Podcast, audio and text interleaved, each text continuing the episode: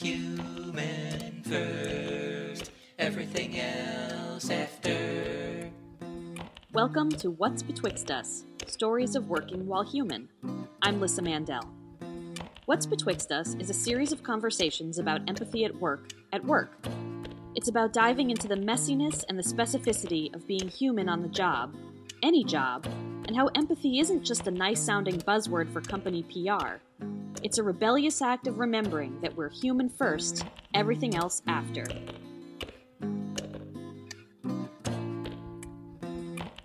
On today's episode of What's Betwixt Us, I chat with Sejal Thakkar, an attorney, educator, and TEDx speaker specializing in employment law and human resources training for employers. She's the self-dubbed Chief Civility Officer of Train Extra, where she puts her myriad skills and experiences to use, helping company cultures thrive.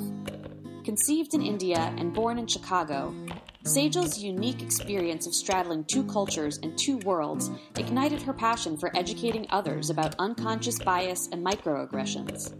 We talk about preemptive empowerment of both employers and employees, the importance of sharing your mistakes, and how a culture of respect at a company starts at the top.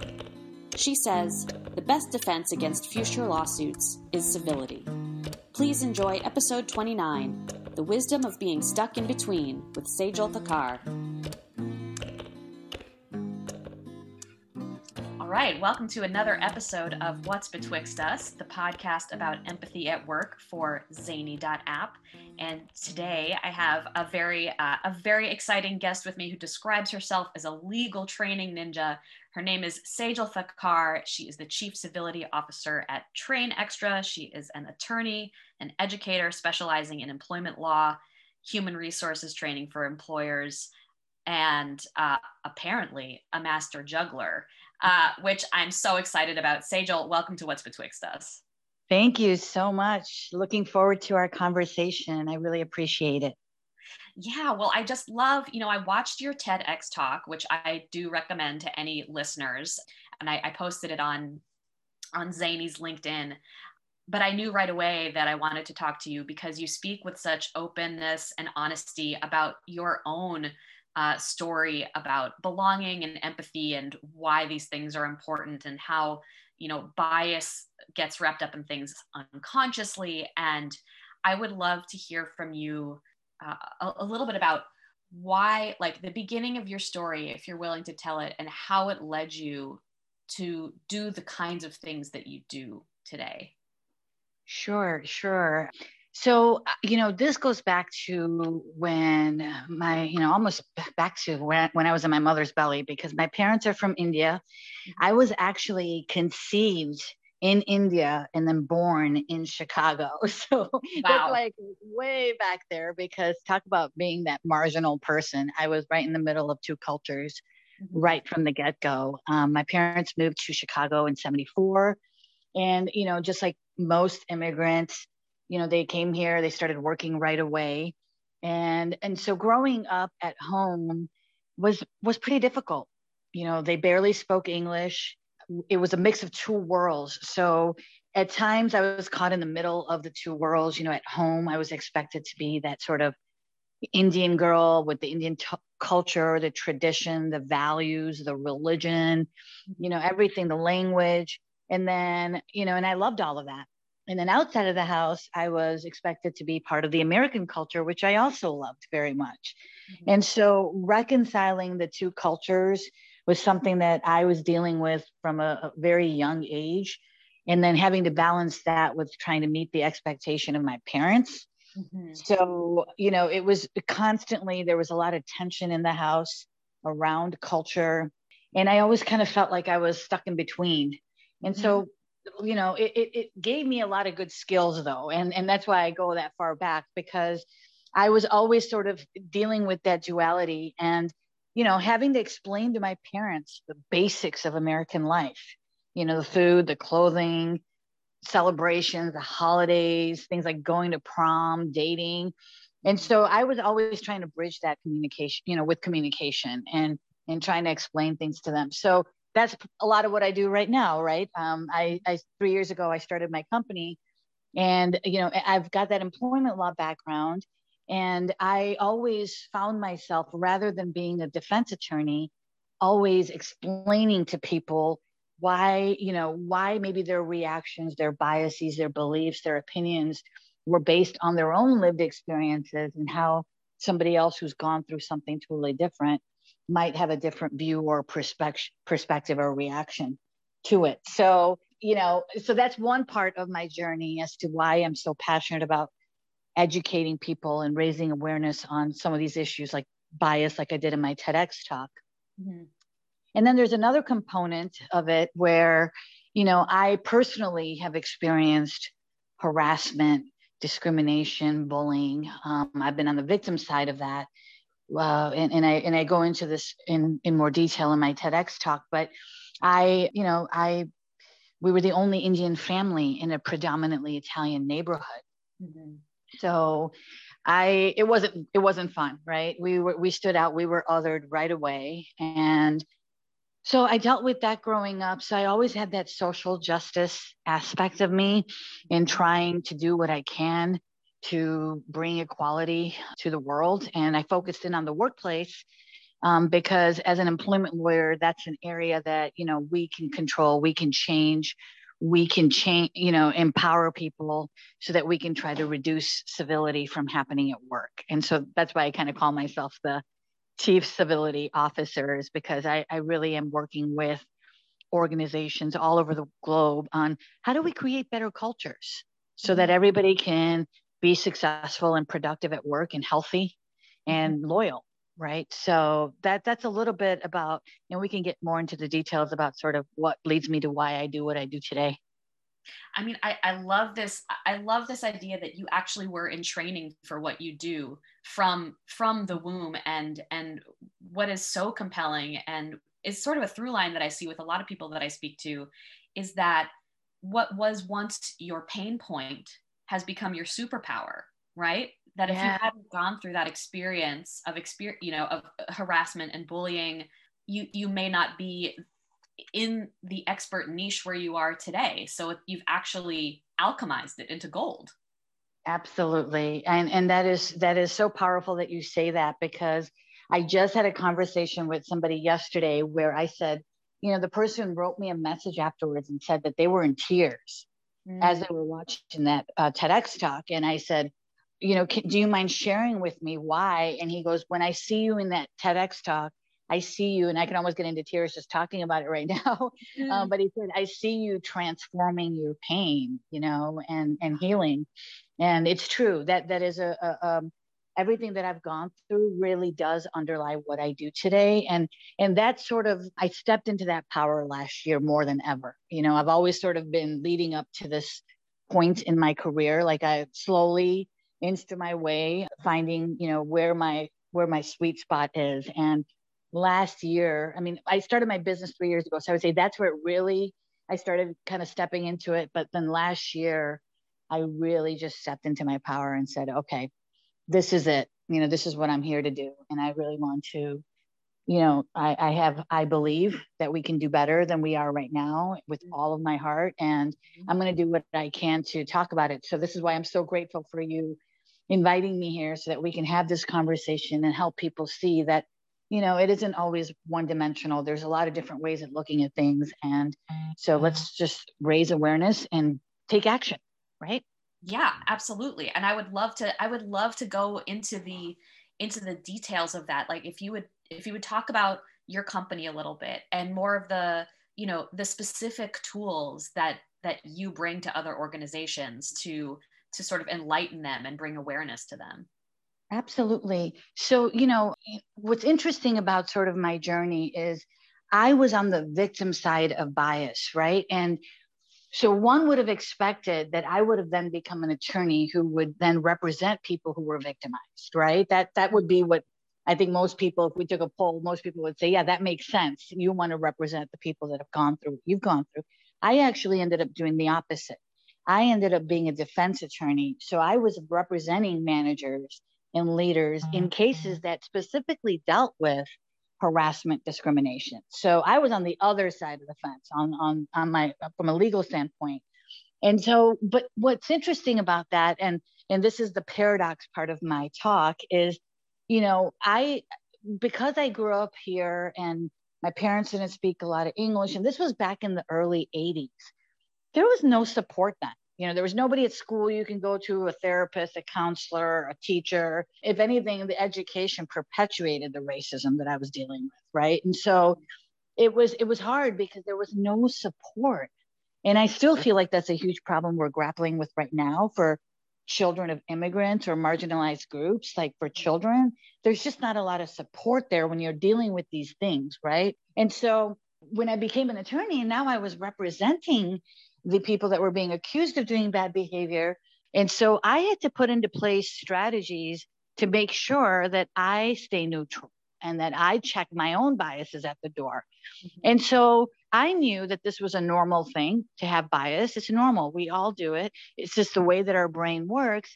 And so I was able to put into place strategies, the ones I, you know, specifically the ones that I talked about in my TEDx talk. So I put into place these strategies.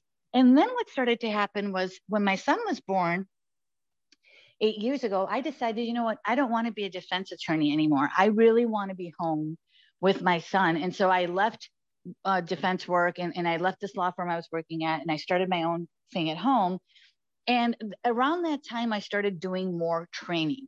I started teaching at some universities. I started training more on anti-harassment, anti-discrimination. I started dabbling into diversity inclusion work, and really started to learn a lot more about unconscious bias and how it works, and started training on that area because it was just a passion area for me. And so then what I started to learn in this process was, wow, and especially this last year, but even before last year, that people had that negative connotation to that word bias, right? So I started making tweaks to my trainings, my workshops, to get people to really understand that it's something that we need to deal with.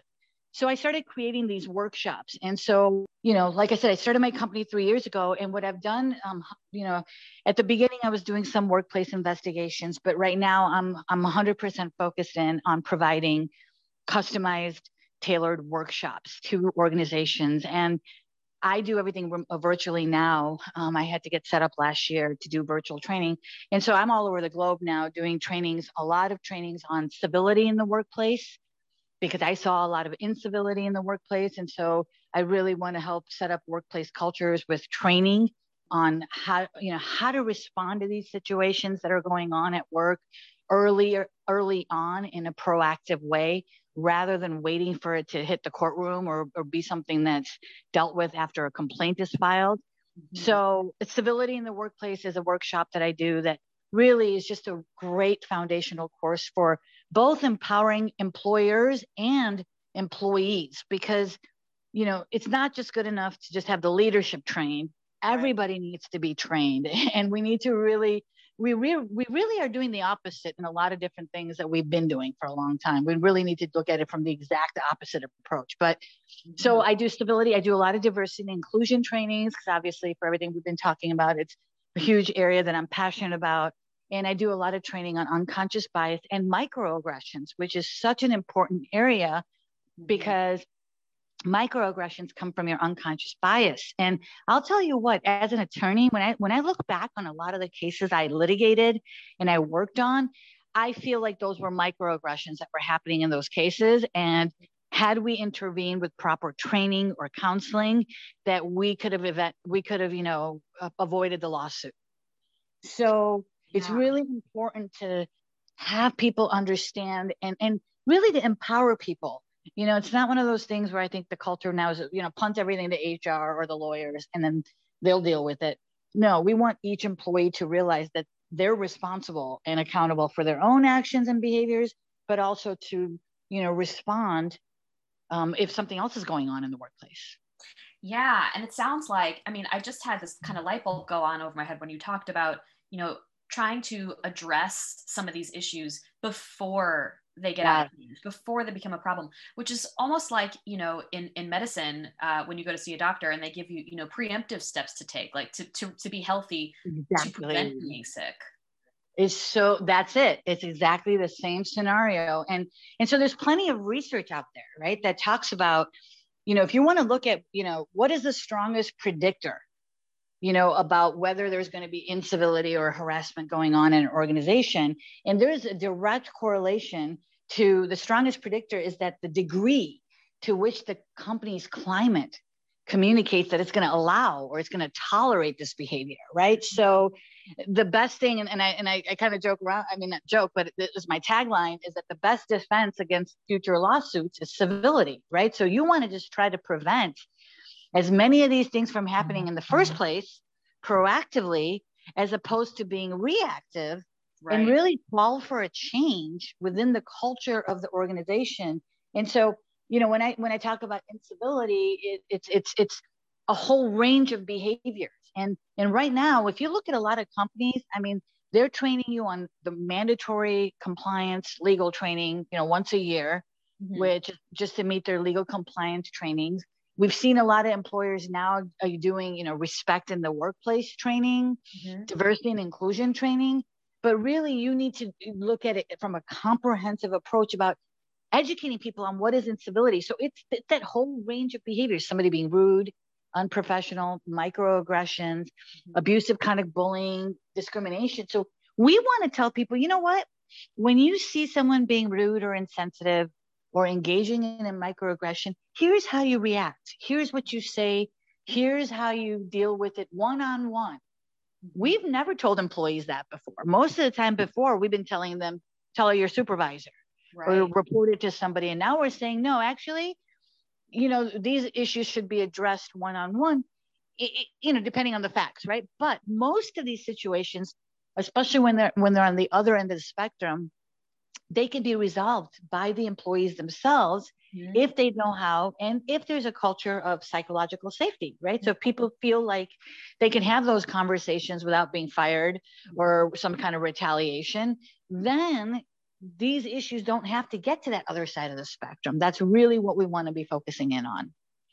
Yeah. I mean, the issue of psychological safety has just exploded recently. And of course, you know, Zanie, the company who I work for, is all about building that psychological safety preemptively by sparking conversations, you know, weekly conversations about all kinds of things that are, you know, may or may not be work related, so that people can get to know each other as human beings and not just, you know, cogs in a machine. And I think this is so wonderful that you talk about empowering the employees themselves rather than, you know, submitting to the old fashioned way of, you know, the hierarchy of going up the chain of command, but rather, you know, we are all complete human beings who are totally capable of communicating our feelings and capable of the mindfulness required to pause before we have a reaction and a response and really think about, what is my reaction and response? And I just think it's beautiful. I think that it makes the workplace more of a collaborative space and less of a like pyramid, you know, where where all of the information gets handed down and down and down and down the line. No, like it can start with the people at the base of the pyramid. It has to. It really, I believe it has to, because if people don't, you know, it's like the saddest thing to me, honestly, when I go do my trainings, well, now I'm doing it virtually, but when I was doing the in-person trainings and I would see two people that are like, you know, have been working together for several years and they don't know the basic information about each other. Like, how do you expect these people to feel like they're part of a team, that they're going to have each other's backs, that they're going to be loyal, that they're going to, you know, really do it because they have that shared common goal? If they don't know each other, that's just, it's impossible to achieve that kind of safety that you need. Because, you know, what's scary is that 3 out of 4 people in the workplace don't report harassment that's going on to them. Wow. So that means they're dealing 3 out of 4. That's a huge number, 75%. That hurts everybody. Yeah, that hurts the employer because the employer can't do anything about it until they know about it. Right. So they're not able to protect or create that safety net. And then employees are putting up with that behavior. Right. And we all know, you know, that if we don't address that behavior, again, proactively, that behavior is going to continue and continue to fester until it turns into illegal behavior. And so the only way to reverse that whole situation is to empower. And I'm so glad you're doing the work that you're doing. More people need to learn those skills that you're teaching and talking about and educating on. So I'm so grateful that you're doing this work. But really, it's like you're saying, the goal is to disrupt that progression so that people understand, first of all, how to put each other, from a very simple perspective. The first thing is, how do we put each other on notice that what somebody else is doing is making us feel uncomfortable? Right? Until now, I feel like most people have just either put up with it. They've kind of brushed it under the carpet, thinking it's going to go away. We all know it doesn't. Or maybe they've complained and then the institution has betrayed them. We need to undo all of that. And the first step is teaching people, if somebody makes you feel uncomfortable, if intention isn't relevant, right? It doesn't matter if somebody intended to hurt you or not at this stage. It's really about how it's making you feel. Because here's the thing. If somebody was making me feel uncomfortable and I told them about it, if they didn't intend to, most people are going to stop that behavior. Right. They're not trying to make somebody feel uncomfortable. Right. So, but the thing is, we haven't empowered our employees to do that. So that we haven't dealt with the problem yet until we start empowering people to say, in a respectful, professional way, here's how you let that person know. You focus in on the behavior. That made you feel uncomfortable. It's not about judgment. It's not about shame. It's literally to only let the person know that the behavior that they engaged in somehow made you feel uncomfortable because of your lived experience. And that's it. That's the goal. Once that happens, now that other person has a choice to make. They either change their behavior. Again, intention doesn't matter. So the whole, I didn't intend to, or I was joking, or they're being, that's not even part of the conversation anymore. It's just about, we're not going to allow certain behaviors to happen because they're harmful to all of us. Right. So now that person, if they get all, and it could happen, right? Sometimes people get defensive when we let them know that they're hurting our feelings or they're making us feel bad. Especially if they didn't intend to, people tend to get defensive, and all of this. So I know I'm preaching to the choir, right? So, but then once that happens, if they continue, now the organization needs to do something about it. Right. Right now they need to address that situation. Most of the time though, and research supports it, that behavior is going to stop. Because, and we've both seen it, right? As an attorney, I had so many people tell me, Sejal, I wish I would have known. I would have never done that. I would have never said that, right? So a lot of times people just don't know. And that's what I saw over and over again as an attorney. And I'm like, I got to start educating people about this. Yeah.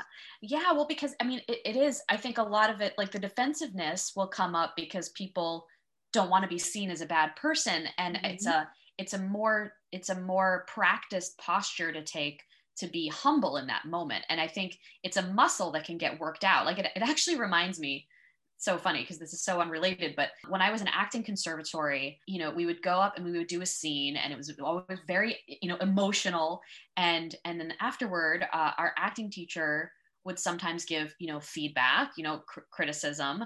And the first thing that would happen is that, when you're up on stage and you're in this flustered place, you shoot back defensively, like, oh, but I was trying to do this, and disclaim it. And that never got anywhere good. It just got deeper into an argument. And so we learned in that moment, here's an expert on their experience telling you about their experience. Can you take it in and humbly apologize, and humbly recognize maybe your ignorance in that moment? And I think that that's something that does require practice, but once you get in the habit of it, it just feels so much better, rather than carrying around grudges or arguments to make the other person feel better, be more important than for you to be right in that moment. It is liberating.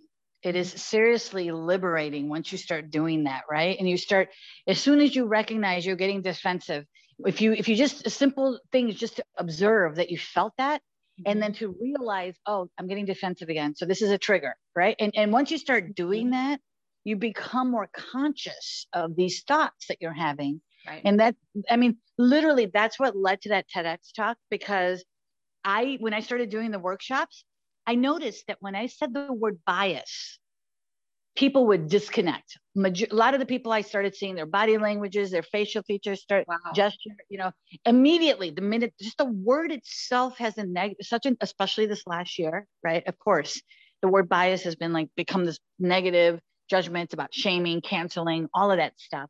Mm-hmm. And so what I started doing, I made a simple tweak to my workshops where I started replacing the word bias and started calling it unconscious beliefs. That was it. That's the only thing I did. Everything else was the same. And now I started noticing that people were paying attention, right, to the material, and they were learning about how it's just a normal functioning of our brain and how it controls almost every decision we make. We are literally on autopilot all day long. And here we are thinking we're being intentional. And the whole scary part is that these unconscious beliefs that we have are oftentimes the exact opposite of what our current belief system is. Right.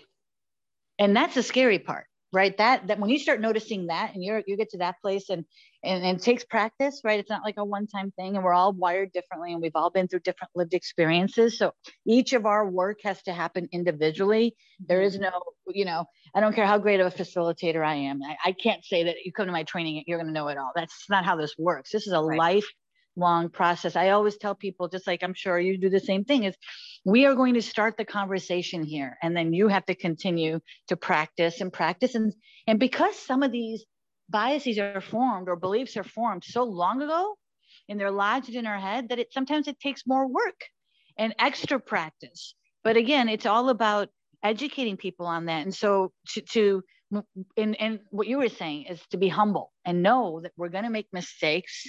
We're going to fumble along the way. And it's not about who's right or wrong. It's literally about just accepting somebody else's lived experience. Mm-hmm. Yeah. Yeah. And I think that it has so much to do. I mean, I'm curious about your experience, what it's been over the past year, seeing the shift, because, you know, not only has work culture been forced to change dramatically, but then, you know, culturally, what's been going on in terms of people becoming more educated about, you know, the racism that they carry inside of them that they don't know about, and all of this stuff bubbling to the surface. It all seems related to what's happening in companies. And I wonder if you've noticed a shift or a difference, or if speed has picked up in terms of this kind of education just within the past year because of what we've gone through with the pandemic. Oh my God, this past year has been it. I mean, I really have seen so much, right? I mean, starting with COVID, right away, we started seeing the Asian hate stuff start to happen. The incidents started to happen. And then we're dealing with the pandemic that we weren't prepared to deal with, right? And so the fear and, you know, panic that was happening all in a pretty short period of time gave rise to a lot of bias, right? In everybody. And then with COVID and, you know, the prior administration didn't help with making those, you know, China related comments, right? So all of that led to more prejudice, more racism, and increase in bias. And that spilled all over into the workplace, right? So then employers couldn't ignore those issues anymore. And of course, this isn't the first time that we've seen, you know, employers having to deal with, we've seen other groups being targeted, right? Because of their gender, their race, their culture, their religion, sexual orientation. So, but this was a different, because now they were on top of that, they were dealing with the global pandemic and the whole remote working shift, right? To remote work. And so the laws were constantly changing about that. And they were trying to figure out, how do we even maintain workplace culture when people are working behind a computer screen from home? So they were dealing with that on top of that. And then we add on the civil rights movement that started after the Floyd incident last year. So organizations in a very short period of time had to really come together and figure out a strategy to get through it. And so I've seen, I'll be honest with you, and I'm in my own bubble. So what I say now has to do with what I'm experiencing, right? Because I can't speak for what's going on everywhere, but just from what I've seen, I'm seeing a lot of positive things happening in the workplace. Mm-hmm. I'm seeing conversations, real conversations about these tough issues, and they need to happen so we can move past them Mm-hmm. And we have a lot of those conversations that need to happen, you know, and so it's not going to happen in one day. It's a process. But I'm seeing, you know, I was joking about this the other day. I don't even feel like an attorney anymore. I feel like a therapist, right? Yes. I just listening to it. And people just want to talk about these issues that have been bottled up for so long. So the yes. stuff like you're talking about empathy and teaching people how to have empathy or how to have, you know, difficult conversations or what to do when you're feeling that defensiveness come up, or someone says the word white supremacy and you get your hair stands up. How do you process that? And we don't want to leave anybody behind. So there's conversations that need to happen within ourselves, with each other, with people that are different than us. And so this is just a process, but I'm seeing organizations actually put the resources behind it, you know, and mm-hmm. not just say they're going to do things, they're actually putting the resources behind it. I'm seeing organizations look at it more from a holistic standpoint rather than let's just do this one piece to check a box and then this other one. I'm seeing them actually create comprehensive strategic plans mm-hmm. to make sure that these issues like empathy and conflict resolution and how to have all of these, you know, what the soft skills, as they call it, are being addressed, and not just for the leadership themselves, to everybody. And that's a little bit on the slower side. We need to pick that up a little bit more and get everybody properly educated and trained on these issues so we can move quicker a little bit. But, and then the other piece that I really see a lot going on in organizations too is, you know, they're changing their policies, which is really good, going from more of the respect in the workplace, civility policies versus just, you know, you belong to these protected categories. And so, you know, you're protected and everybody else isn't, mm-hmm. which never worked anyway. So lots of good things going on.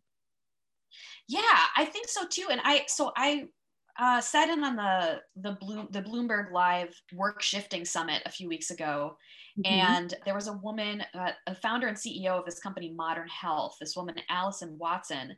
And Modern Health is like technology for companies to create mental health plans for individuals and, you know, mm-hmm. like proactive ways to build resilience through challenges. And I wonder if you've seen a lot of that in place, and whether you've seen people who would normally, or who would in previous times stay in a less than ideal work situation, feel empowered to leave because their companies aren't, you know, upholding the standards that make them feel safe. Absolutely. And we're going to see more of that. I mean, that is actually something that we should just get ready for and plan ahead for, that we're going to see more and more people leaving organizations. It's already happening.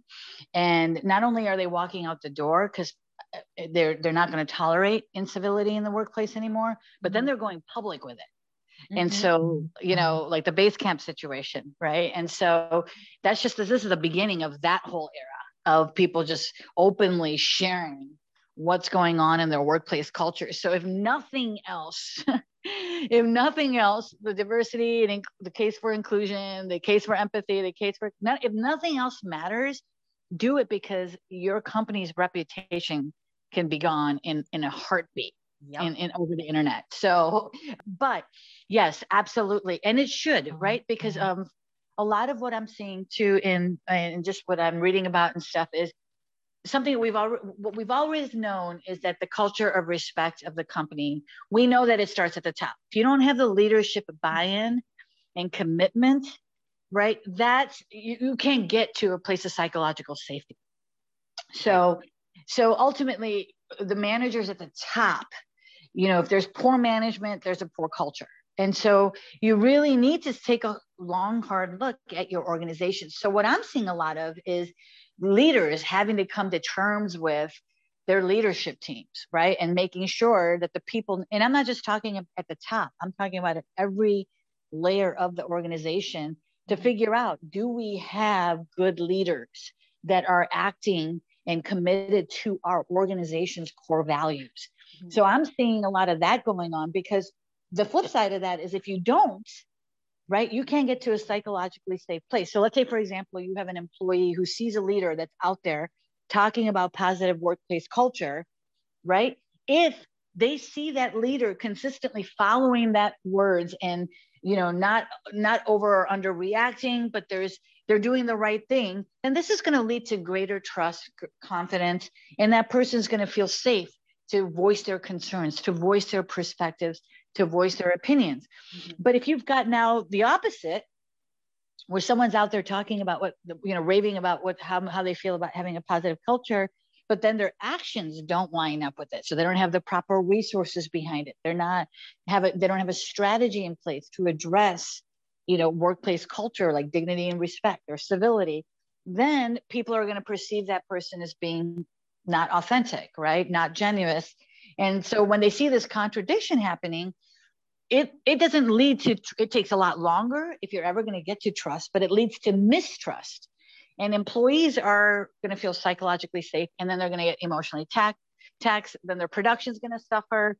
Then they're, you know, they're not going to meet their goals, and their productivity is going to go down the drain. Pretty soon, they're going to take more time off work, and then they're going to leave at some point, right? So we really have to make psychological safety and empowering our people with the skills like empathy and, you know, how to, all of these skills. We need to do that proactively. And I think that needs to be the first priority, because, you know, and of course you need to make sure you have representation too, right? At all levels. But I think those are the two areas that organizations should be spending their time on. Otherwise, we're going to see people walking out the door left and right, especially with the, you know, the millennials are coming in, right? I mean, I think we've got the older generation that's in these leadership positions, and you've got all a huge influx of the younger generations coming into the workforce. It's just not going to work, and they're not going to put up with it. Right. Yeah. That's right. And I think that the younger generation, I mean, not only the millennials, but also Gen Z have been, you know, raised in the, like, immersed in this experience of like the importance of listening and the importance of therapy and the importance of, you know, it's okay to not be okay. And so, you know, as they become the majority, it's going to topple these old ways of being. Exactly. And also just, you know, what you, it's, they're predicting that 5 generations are going to be working together in a collaborative environment. Wow. So when you've got 5 different generations working together, they need to know how to get along. They need to know how to understand each other's perspectives in order to be successful. Otherwise, you're not going to make it. Right. And then that doesn't even add on the components of globalization, right? In the last year, I mean, I just did a training in India a couple of weeks ago, right? So we are doing businesses in other countries with other cultures, other religions. That's going to put a lot of, you know, that itself is another reason why organizations really need to teach their people like cultural competence and humility and things that maybe haven't been a focus before, because you weren't dealing with that many people. Now most people are, and diversity is here. I mean, I did a 7-week course by University of South Florida. It's a diversity and inclusion certificate course. And so I just watched the last episode or the last session of it yesterday, and they were showing statistics that I didn't even know about, but about how the breakdown of the diversity that's coming into the workforce, and you've got a huge spending power in that population, in that diversity. And so if you're not bringing those people in and supporting them, a lot of them are not college educated. So you got to look at how you're going to bring this talent in so that you can cater and have that representation. But also, how do you support these people that maybe are not college graduated, haven't had those resources? So how we support these employees has to be looked at as well, right? So there's a lot that needs to happen. But I think it seems to be happening on a faster course than it would have if it hadn't been for the pandemic. It really seems like everything has just moved forward as it would have moved forward, but like exponentially more quickly. Does that make sense? Yeah, absolutely. And I agree. This 2020, you know, nobody ever wants to repeat it. Even 2021, I'm going to include 2021 in there too now. Yeah. So, but we would never want to repeat it, but I believe it's exactly what you said. It has forced us into high speed gears than we, you know, and we might not even reap the benefits of it in our lifetime, the way that we vision it, but it will for the future generations. Absolutely. Mm-hmm.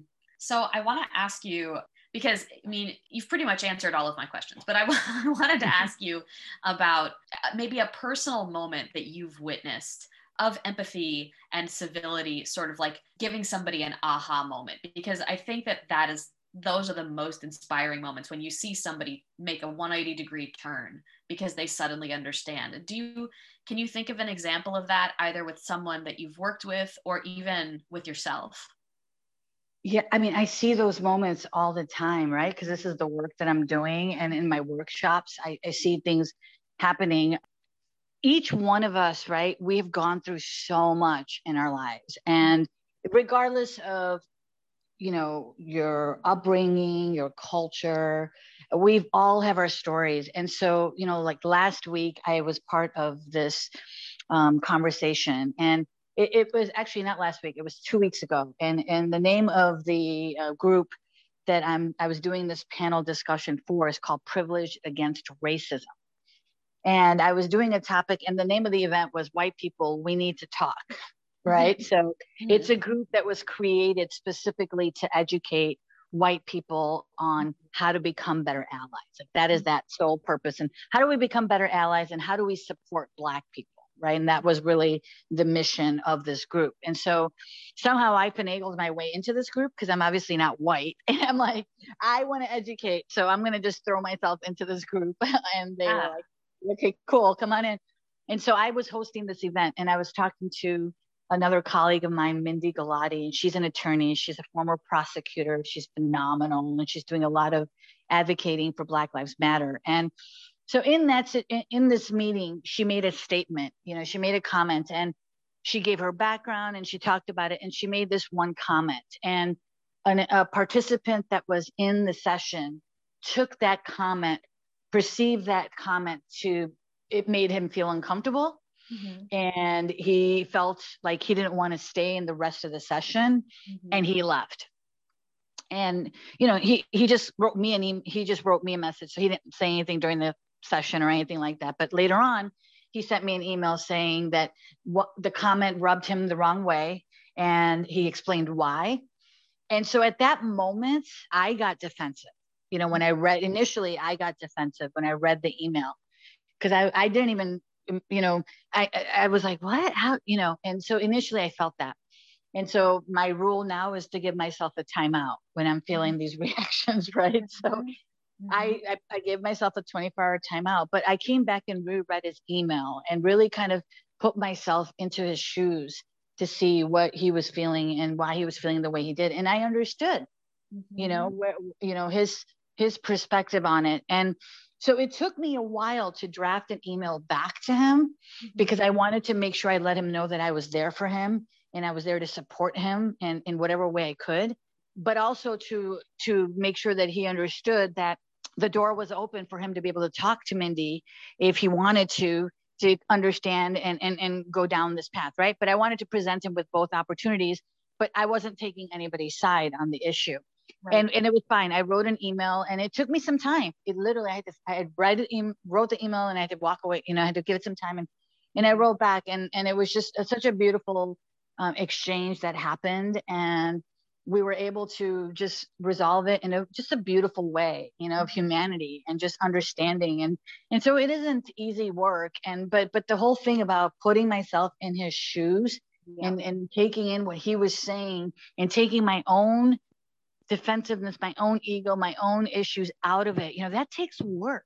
Yeah. So this is not easy work. And, you know, and I'm able to, and I'm not, you know, since I do this work, I know the skills, right? So imagine for people that have never done this type of work before, it's going to take some time, right? And so I always tell people, let's show each other some grace right now, because we have to kind of meet people where they are and not just say, oh, well, we, you know, because of whatever, you know, has happened, you need to be here. It's just not going to work that way. Yeah. I mean, exactly. And I love that you stepped up and told me about this moment of your own, you know, defensiveness, and that is mindfulness in action, taking that pause, walking away for 24 hours, knowing that it's more important to, you know, to compose yourself and put yourself in the other person's shoes than it is to immediately snap back with, you know, whatever the first response is to come to mind. I just think that's huge. I think that is huge. And I also feel pretty optimistic that these kinds of behaviors are spreading far and wide, that it used to just be, you know, confined to small circles of hippies talking about mindfulness. And now it's really on the world stage. Yeah, exactly. Yeah. And the good news is that, you know, I think people are picking a side. You know, they're saying, I think more people are making the decision to do the work, which is where we want to get people, right? Just make the decision to do the work. Then we can figure out the plan. That's kind of where I'm at. That's where I'm directing my efforts, is to just try to get people to move in this direction. And then we can work from there, right? So it's, and some people are not choosing to do that, right? They're wanting to say, they're wanting to go back. You know, they want to go back to the normal, right? And so those people, it's very clear who those people are. Right. And so now the question is, how do we deal with that, those people? So there needs to be, you know, equal amount of people on trying to get people to that side, but there also needs to be a lot of us that are also remembering that there are some people that are not coming on board to do the work, and how do we help them, or how do we get them to, how do we motivate them? How do we engage them to get them on this side? Because as positive as I am, I'm also a firm believer in the fact that we need all of us to be doing this work for it to work the way we would like to work. It's never going to be, you know, for it to work, meaning there's still going to be issues. There's still going to be all that, but we can actually create a positive place, right? A positive community, positive culture where we can be collaborative and supportive of one another. And so that's really where we want to try to get to. So yeah, the more conversations like the one you and I are having right now, and the more that we share about our own journeys, and that's literally what I do, is I'm just talking about my journey, what I'm doing, and I'm encouraging other people, you know, for the people that are willing to do their work, right, and have decided to do the work, my advice to them is just share what you're learning as you're going on this journey. Share your learnings, because most people haven't gone through this journey. I mean, I hadn't gone through this journey the way I have in the last year either. Right. You know, and I've gone through a lot before that, but I've learned so much this last year. Oh my God. I was actually at the very beginning when I started learning, I was like, how did I not know this? Yeah. Like, and so most people, it doesn't matter if you've been an expert in this area or not, we're all learning. So share your mistakes, share how it's tough, how it's challenging, share the benefits. Oh my God. I saw a positive impact. We resolved conflict in a bit, you know, share those things so we can learn from each other, right? And that'll help too in expediting the process. Absolutely. So. I mean, you're completely speaking my language. And, you know, the reason why I got into podcasting in the first place, even before this podcast, when I was doing a podcast about childhood, I would always begin by sharing, you know, my own personal experiences of like the trials and tribulations of the awkwardness of youth.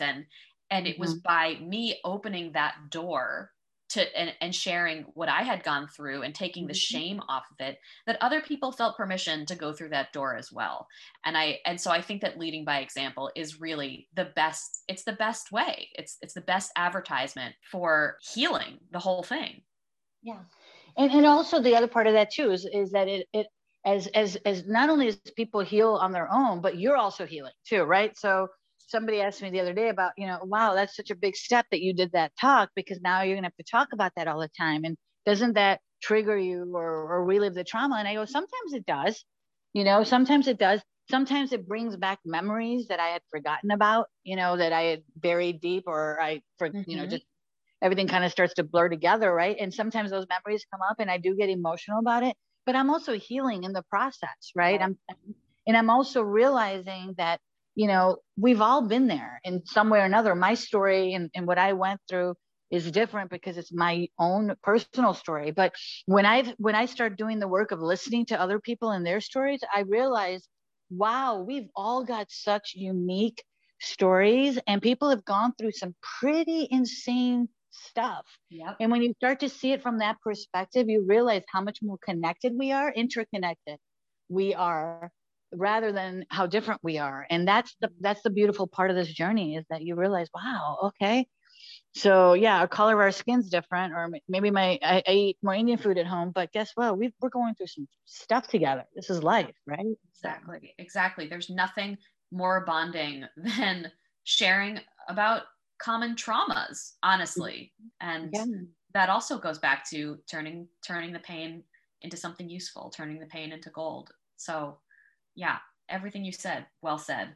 At the end of all of these episodes, I like to ask guests a question that comes out of the Zanie database. So it's completely unrelated and it's just for fun.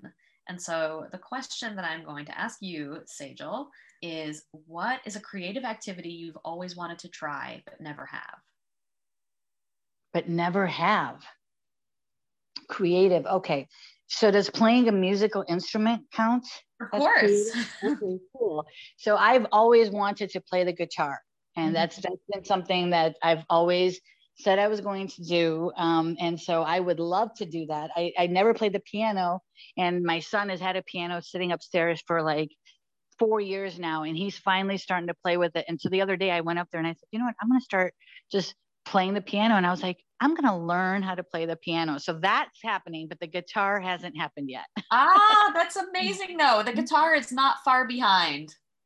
Yes, I've always thought like, wow, if I could play one musical instrument, it would be the guitar. I don't know why. I love live music. Yeah, I love people, you know, so let's see. Well, I'm going to put the intention out there on this podcast call right now and say, maybe by next year, I'll get myself a guitar. We're going to set a 1-year goal. Good. I'll hold space for that goal. I've always wanted to play the drums. I think that seems super empowering, but it's a loud activity to do in a city. So cool. Yeah. All right. Are you setting the 1-year goal for yourself too then? I have too many other 1-year goals. I'm trying to publish a book in the next year. So let me get that going first. All right. We'll give you a Can you, where can people find you and learn more about you and your company? Sure. So LinkedIn is the only social media that I'm really on. So if you're on LinkedIn, follow me on there, connect with me on there. I always post really, really good resources. Like I've made it my mission to find factual and helpful information on all the topics that you and I spoke about today. Mm-hmm. So LinkedIn would be great. And then the other space would be my company website. So the name of my company is Train Extra. So it's www.trainxtra.com. And there's no E in the extra. Great. Well, this has been such a great conversation. I love talking to you. Please keep up the good work. And thank you so much for talking with me. Yeah, absolutely. Great conversation. Thank you so much for having me. My pleasure. Thanks for tuning in to episode 29 of What's Betwixt Us, Stories of Working While Human. You can find out more about Sejal and watch her TEDx talk on LinkedIn. To learn more about Train Extra, visit trainextra.com. That's TRAINXTRA.com. What's Betwixt Us is powered by Zanie, designed to build trust and authentic human connection in remote workspaces. more at zanie.app. Human first, everything else after. Human first, everything else after.